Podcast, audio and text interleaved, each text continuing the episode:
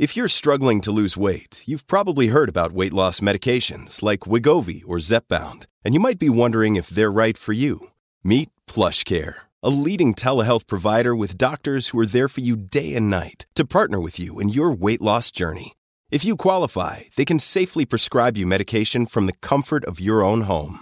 To get started, visit plushcare.com slash weight loss. That's plushcare.com slash weight loss. plushcare.com slash weight loss.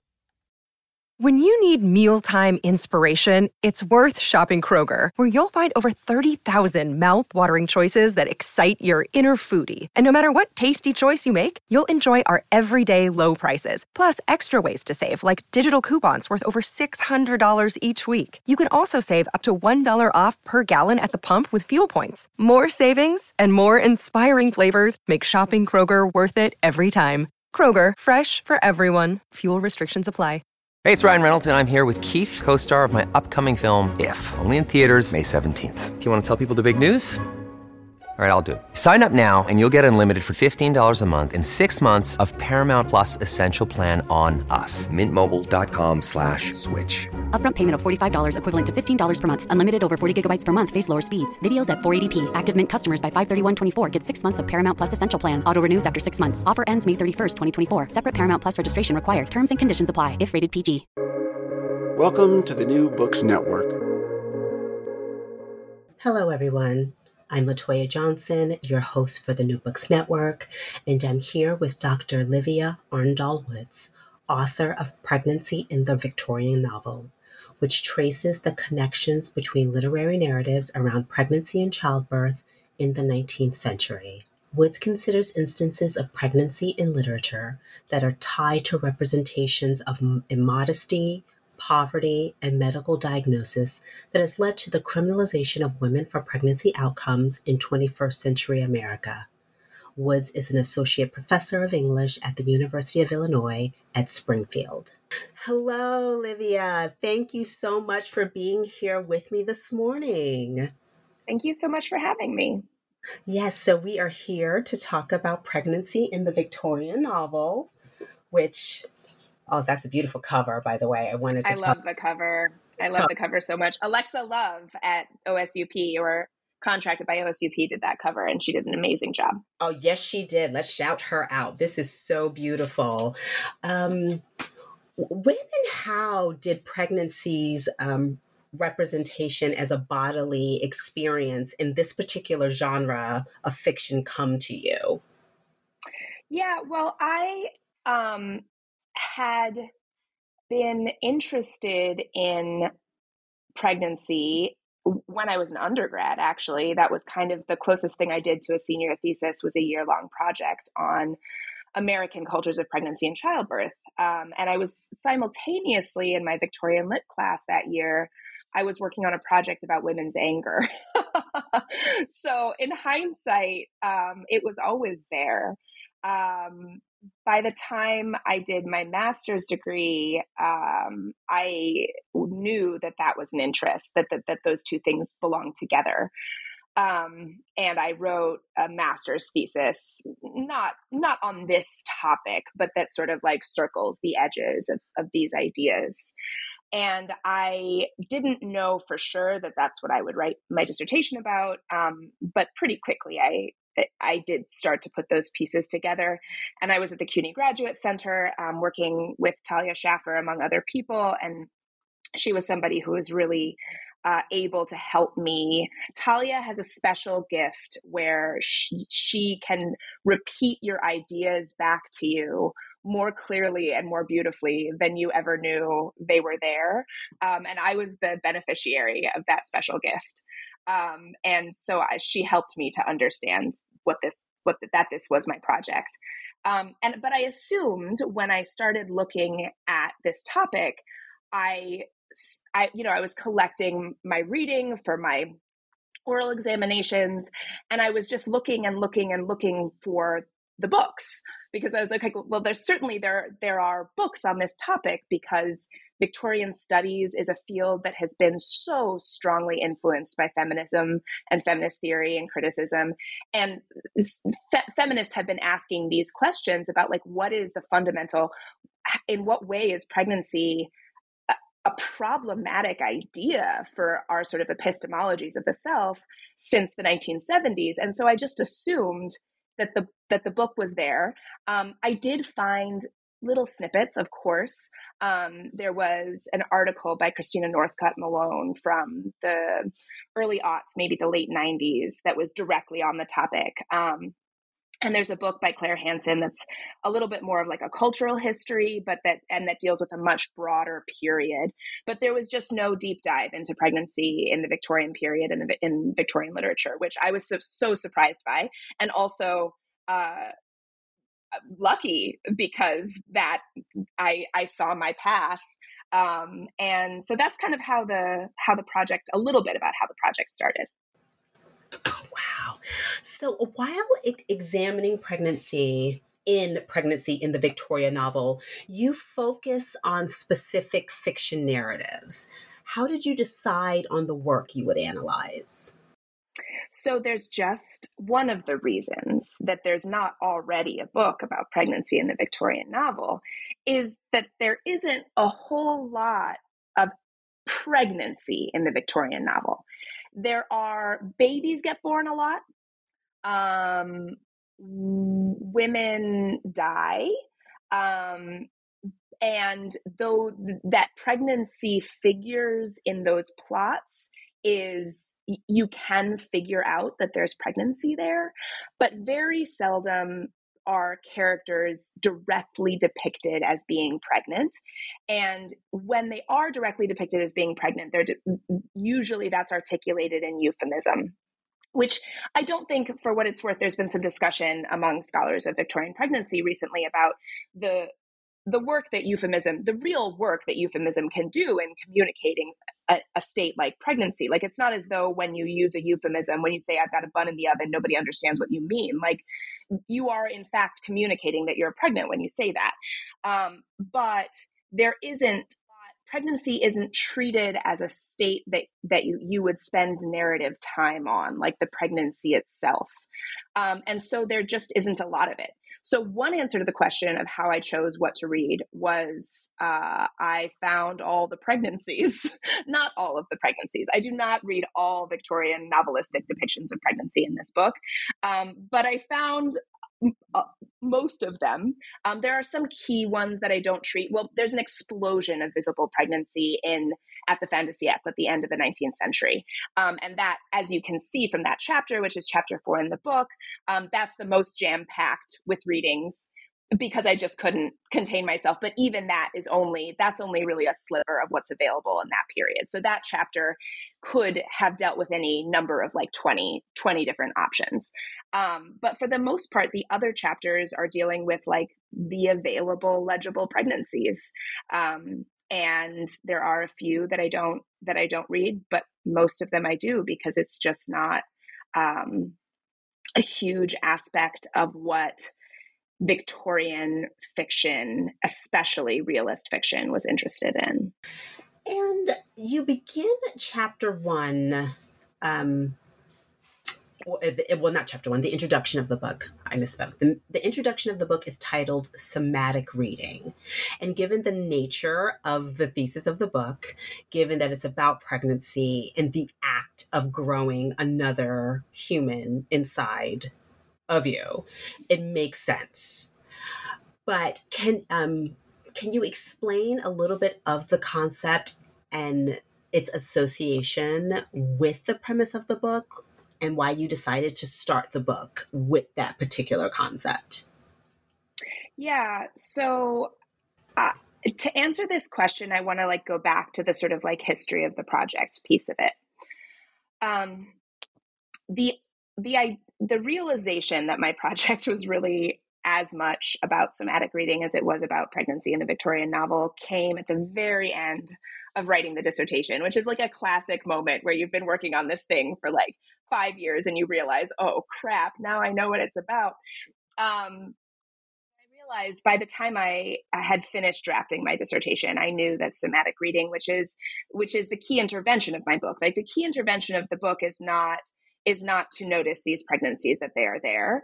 Um, the key intervention of the book is to say, like, hey, uh, we need a little bit more room to talk about what what bodies do and what bodies know in scholarship.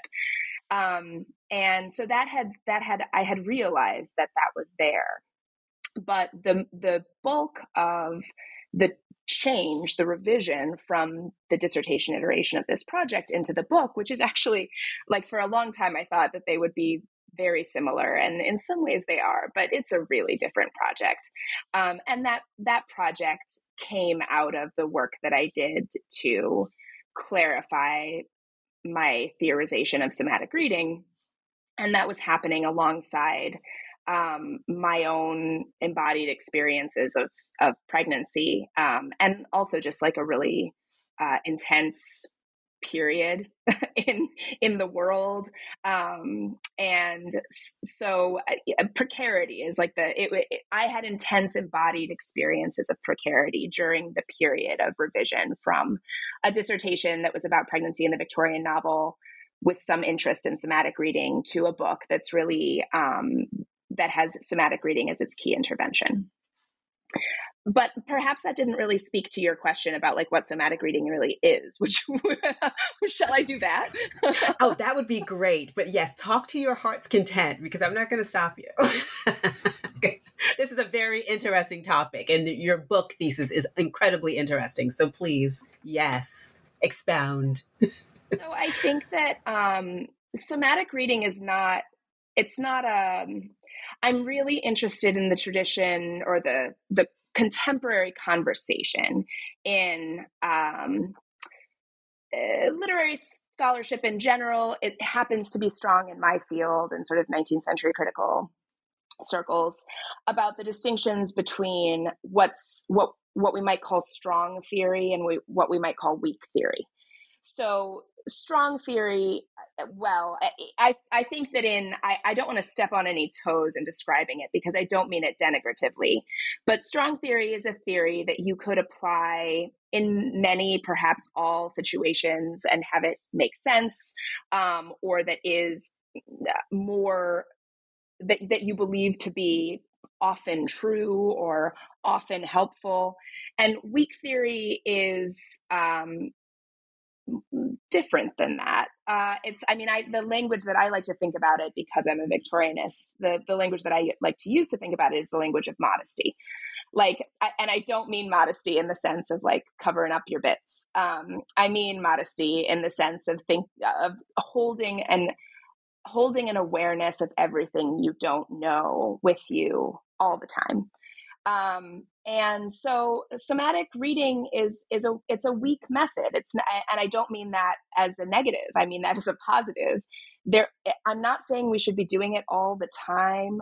Um, i'm not saying that all readings need somatic reading to to function or make sense or do better.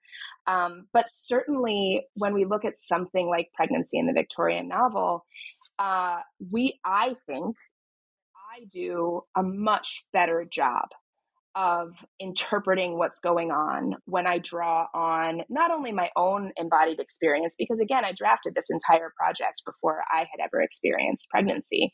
So I don't think it requires that. It doesn't require it doesn't require personal affiliation with maternity. It doesn't require personal and physical experience, but it requires uh, that your antenna be up and sort of registering that people have bodies and that the way that we know about the world is shaped by the fact that we have a body and that if we can't talk about that when we're using our scholarly voices then our scholarly voices are the poorer for it. Um, and uh, so so that's that's kind of what somatic reading is is getting at. Um, yeah in, in chapter one, you discuss the moralizing gaze the reader experiences when reading pregnancy in several of the novels indicated in the book. What is the moralizing gaze and its connection to birthing women in Victorian fiction? A lot of what I was doing was just trying to pin down the pregnancies. Because, like I said, you know they're there, but they're not quite there. And and even when they are more there, they're not there in the way that we often think about pregnancy in the 21st century. So um, clear. So, for example, the key in the for much of the early 19th century and, and through to the middle of the 19th century, the key moment in a pregnancy was quickening, which is when you start to feel a fetus moving. And that that's fascinating for so many reasons as like the key moment in a pregnancy, especially when we compare it to something like a positive pregnancy test that you take at home as a key moment in pregnancy or an ultrasound that confirms that the embryo is developing a heartbeat as a key moment in a pregnancy or even something like a 20 20 week scan anatomy scan. These are all in contemporary medical experiences of pregnancy in 21st century america. These are all key moments that you might think of if, as your mind is playing like the montage of a pregnancy right? And in for a lot of the Victorian period and or for a lot of the 19th century and some of the Victorian period, that key moment was instead quickening, which, as many people know, uh, happens really at really widely different points in a pregnancy. Like it can happen anywhere from say 14 weeks to say 24 weeks, even a little bit later, especially if people's placentas are are, are in the front. Um, so that it's so much more idiosyncratic it's so much more um, variable and it doesn't map directly onto sort of like our structures of thinking about what pregnancy is. Um, and so if we think so so a lot of what i was doing when i was reading these books was just sort of trying to find like where are we in the pregnancy? And that was important for many reasons to me um, partly just to be able to say like hey we have this idea of pregnancy as not really being something the Victorian novel um, delves into, but like it's here, it's simmering just under the surface. So, A, let's look at that. And B, it was important to me because very quickly um, it became clear. And I mean, that uh, insofar as there is scholarship on this, uh, was scholarship on this topic when I started this project, the scholarship helped me to see that when pregnancy is depicted in Victorian fiction, it is depicted um, as part of a moral um, approach to women's reproductive capacity. So when you see pregnancy depicted as an embodied experience in Victorian fiction, most likely the maternal figure has transgressed norms, social norms in some way. And the visibility, the sort of revelation of her pregnant body is a kind of narrative punishment. Hey, it's Kaley Cuoco for Priceline. Ready to go to your happy place for a happy price? Well, why didn't you say so? Just download the Priceline app right now and save up to 60% on hotels. So, whether it's Cousin Kevin's Kazoo concert in Kansas City, go Kevin, or Becky's Bachelorette Bash in Bermuda, you never have to miss a trip ever again. So, download the Priceline app today. Your savings are waiting. Go to your happy place for a happy price. Go to your happy price, Priceline. Families have a lot going on. Let OLLY help manage the mental load with new cognitive help supplements for everyone four and up, like delicious Lolly Focus Pops or Lolly Mellow Pops for kids. And for parents, try three new Brainy Chews to help you focus, chill out, or get energized. Find these cognitive health buddies for the whole fam at olly.com. That's O L L Y.com. These statements have not been evaluated by the Food and Drug Administration. This product is not intended to diagnose, treat, cure, or prevent any disease so so what i was doing was sort of trying to trying to track how these things were playing out. And in doing that i felt like i was just sort of clawing at women's guilt or care the, the guilt of female characters you know sort of like so when exactly did she have sex? So when so how exactly pregnant is she when she does this thing like riding on horseback that she's not supposed to do? Like how bad is she being? Um, and i didn't that wasn't a place i wanted to be coming from but i felt like i got sort of caught up in the structure the narrative structure of blame um, and moralization around bodies in ways that I didn't want to be caught up in it. Um, so I felt this sort of like ethical tension in the that in wanting to look at bodies um, generously just by looking. I I found myself not uh, with few options for uh, generosity of spirit.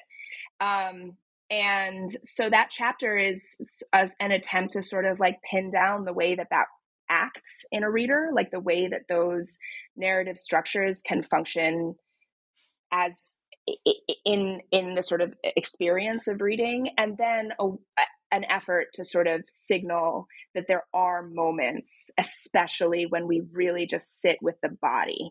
Um, there are moments where we can escape that um, and there are moments where we can keep in mind that bodies function outside of morality um, and that and that pregnancy isn't a punishment um, and that illness isn't a punishment that you deserve and that death isn't a punishment that you deserve um, and that that we can that the body offers us a way of accessing that Livia, you graciously tell your story of pregnancy and birthing in the interlude section of the book. And I just want to thank you for sharing that with us. And you say the experiences often felt like the echoes of your scholarship. Um, would you be willing to expound on that a bit? Yeah. So the fourth chapter of my book um, is called Impressions, and it's about it's about what happens with literary depictions of pregnancy at the end of the 19th century. And like I said, they kind of exploded for obvious reasons that I can kind of get into more. But for now, let's just sort of leave it there. Um, but the the I said I had a hard time choosing which there there were enough options in that late period of literary, direct literary depictions of pregnancy that it was hard to narrow it down to like which ones I would treat. And I ended up deciding to focus on um, the representations that seem to call up or directly name the idea of maternal impression, which is this um, theory of the and reproduction that that believes that what happens i mean we that believes that what happens to a pregnant person when they are pregnant might directly shape the fetus and then the baby and thereby the future so we find ideas about maternal impression all over cultures of reproduction, all over the world, all over history. This isn't like specific to the Victorian period. And in fact, in the Victorian period, there was a lot of like uh, there was some scientific move away from stronger investments in that in that theory, which which had been prevalent through the through the 18th century. Um, but what I noticed in sort of looking at these treatments of pregnancy where it seemed like maternal impression was at play or directly there or potentially there was that actually the the the concern seems to be paternal impression the sort of as at the end of the 19th century as the direct guilty link between the sexual body and women's guilt starts to loosen which is a moment of like possibility radical possibility like potential freedom. Um it it just sort of disperses into the ether and the fears and the moralization and the desire to control and the inability to control all remain. And so it's like it just sort of scatter shots and lands other places. And so one of the places it lands is this sort of like i the the on the idea that the real driving force in the development of the fetus, the baby, the future isn't the mother, but the father. Um, and that that's horrifying. Um, and it's horrifying. Like, it, you know, we, we could really get into that. But what I, what I thought about in thinking about that chapter so much was the sort of way that, that idea of impression, right? The way that these scripts get written into the body either we imagine them getting written into the body or they actually get written into the body or something in between. And I had already worked through that though that idea of pregnancy when I started to experience pregnancy myself. Um, and my own experiences of pregnancy were challenging. Like my first um, pregnancy ended in a stillbirth. Um, and then I had a miscarriage. And then I had a live birth, but it was incredibly complicated. And I had postpartum preeclampsia. Um, then I had another miscarriage, and then I had my last pregnancy, which was relatively smooth, except that I was literally going into the doctor's office like every three days for every possible medical test you could imagine. Um, and so it was, it was especially following the stillbirth, it was hard not to think that that my hyper awareness of these structures of guilt and punishment had written some story into my body that my body was enacting. And you know i obviously i don't believe that to be that's a that's a very weak theory. I do not believe that to be true and also it pointed me in the direction of being able to see and this is to like return us to that interlude which you know that interlude is a little bit um it's a little bit intentionally wild, loose. Uh, I'm I'm trying to draw connections between these things that are so far apart from each other. Uh, things like e- conspiracy theories about Beyonce's deflating bump while she was pregnant, and you know sensation fiction of the 1860s uh, and I am not saying that there's a tight connection between those things, that we need to understand Beyonce to understand Wood's novel, or that we need to understand Wood's novel to understand like it, Meghan Markle. Like I'm not, I'm not drawing a, a firm line there. I'm just saying that the way that in the the cultural impressions, the the plots that we lay out for what can happen with our bodies play out over time and impress themselves on our actual lived bodies uh, is um, complicated and not not there. Gosh, that that was that was awesome. Thank you so much for ex- willing to expound on that, being willing to expound on that, and and giving a, a, a fascinating answer. Thank you. You also write. Um, I cannot apply what I know about moralization, pregnancy, and loss in the 21st century of America reproductive landscape without acknowledging violence extracted on Black bodies and the rise of extremist positions on the bodily autonomy of pregnant people. Can you talk about the connection between pregnancy in the novels that you analyzed and what birthing individuals encounter now in contemporary America? Yeah. So um this was also like grappling with what this question is in my book was a big part of the final rounds of revision that I was doing. I mean, I was also doing those final rounds of revision last summer. Um, so uh, it, it was both incredibly pressing and also it felt impossible. And so something else that I say is, you know, I and I think this is the the, the very last paragraph of the book is this is these themes are obviously like more than my book can bear. Like my book cannot speak in any um my my book can't speak in any really meaningful way to what um, productive injustice in America looks like.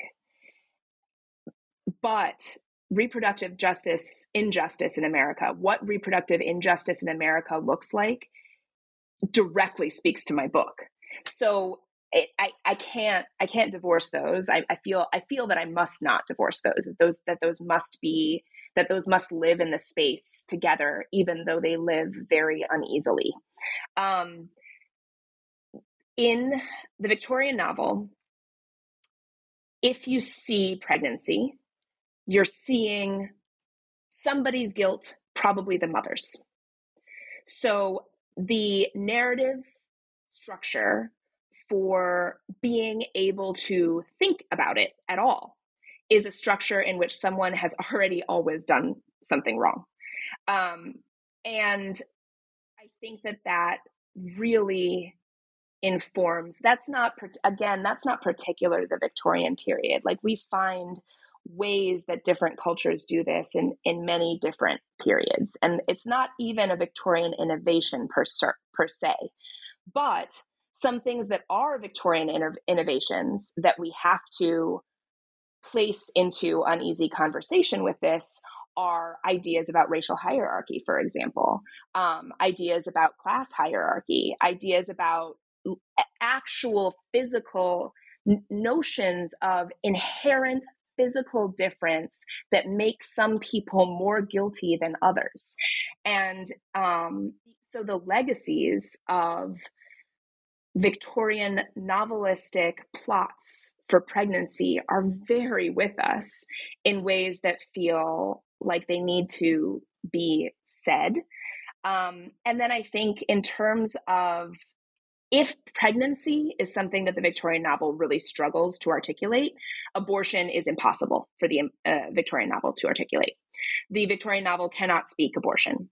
Um, there's been some work on this. Doreen Thierauf uh, has a very interesting article about uh, reading Rosamond's pregnancy loss in Middlemarch, which I also read in chapter three of my book um, as a narrative of abortion. Um, and um, and we know we have some historical data, uh, like we know that Victorians just like Victorians were having a lot of babies, um, they were they were sometimes having abortions, um, but you can't find it. So no amount of like looking for the secret plots of abortion is going to get me a whole book's worth of material. um, but I think the most interesting place to kind of like look for this these themes playing out in my book are uh, in again in the fourth chapter. I didn't realize I would I would talk to you and talk so much about the fourth chapter. Um, but the final the final reading is a is a reading of a novel uh, called Anna Lombard by by Victoria Cross, in which I I'm so tempted to just recount the plot to you because it's such a it's such a sense like it's it's it's shocking. I literally gasped out loud as I was reading it. Um, but basically, the plot is that a white British woman finds herself living in colonial India. She is um, uh, unbelievably sexually attracted to a man, an Indian man who she marries in a in a Muslim marriage ceremony, um, and she just can't stop herself from secretly having sex every night with him in her room. Um, but she actually doesn't want to be doing it.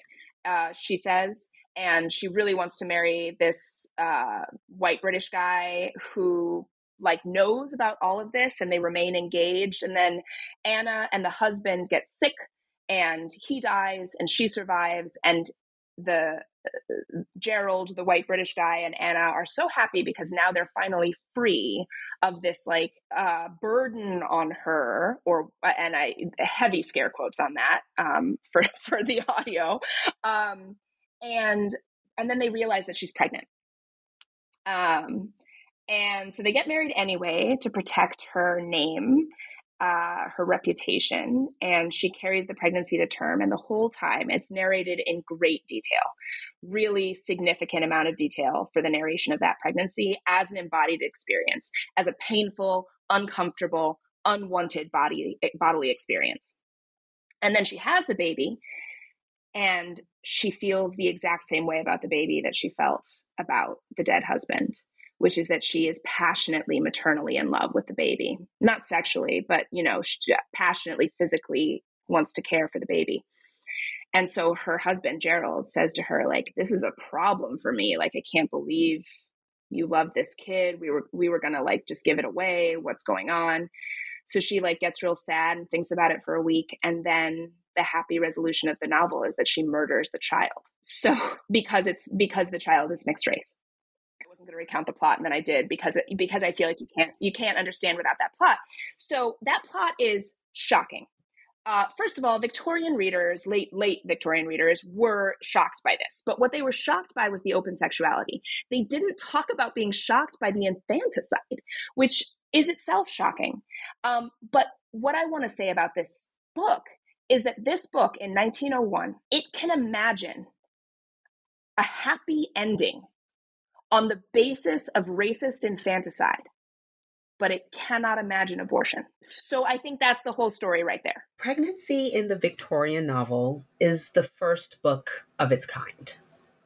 And so as you were creating this work, what did you ultimately desire for readers students or lovers of the Victorian novel, what did you want for us to take away from the book? I mean, I I think I want everyone who reads not just victorian fiction and so, right. i mean part of part of for, for me part of the story of this book or just of like my own scholarship is that i started teaching full time when i started my phd program so like my research has never existed outside of the context of full-time teaching and full-time teaching is an embodied experience. Like even now, when I so often do it exclusively online, it's still a really embodied experience. Um, but certainly, like teaching in the classroom is an embodied experience. Um, and with people who think there are all sorts of wrong ways to read, to respond, to experience reading.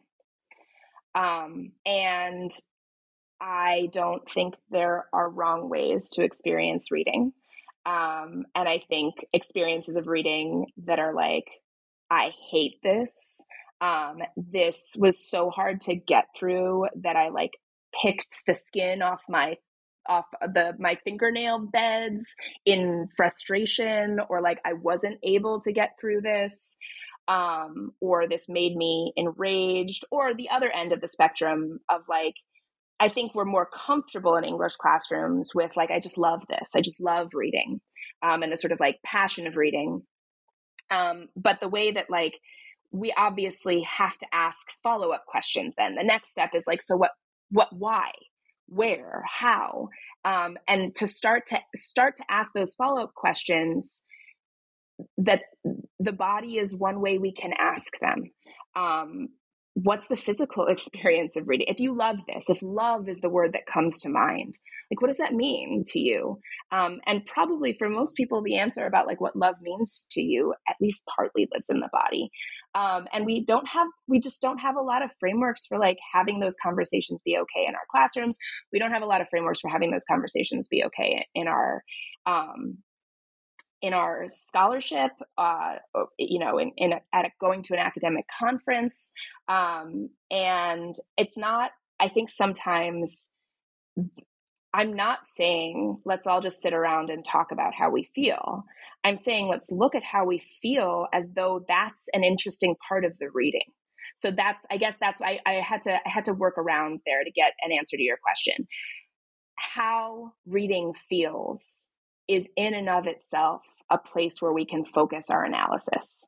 Um, and I'm not alone in that. Like that, you, you, know, you talk about this book being the first of its kind insofar as it treats pregnancy in the Victorian novel, but I'm not the first um, Victorian scholar or scholar period to say like it's interesting. How reading feels is interesting, and that's been a particularly strong conversation in, in Victorian studies in in the last decade plus. Um, the question of like the feeling of reading has been um, in, of interest to many other people and uh, i just want to real what i want to do is invite the body to that conversation um, the physical feeling of reading not just as it's depicted but as we do it Thank you so much, Livia, for for joining me this morning to talk about pregnancy in the Victorian novel.